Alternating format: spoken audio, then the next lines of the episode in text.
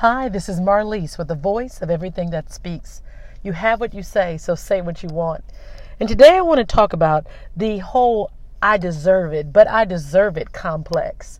You know, a lot of times in life, um, the way that we hold ourselves back and keep ourselves from accomplishing our, accomplishing our goals is by telling ourselves that we deserve breaks, we deserve special things. I want to give you an example.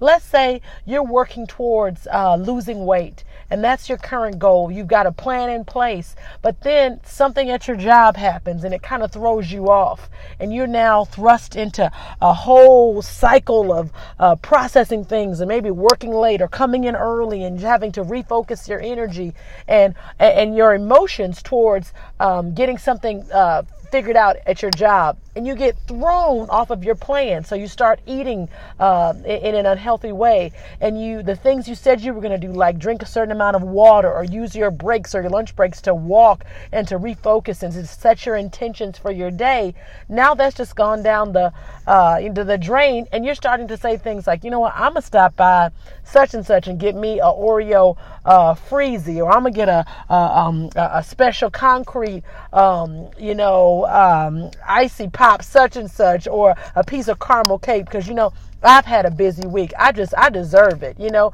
And then you get around people who tell you you deserve it as well. Let me tell you something.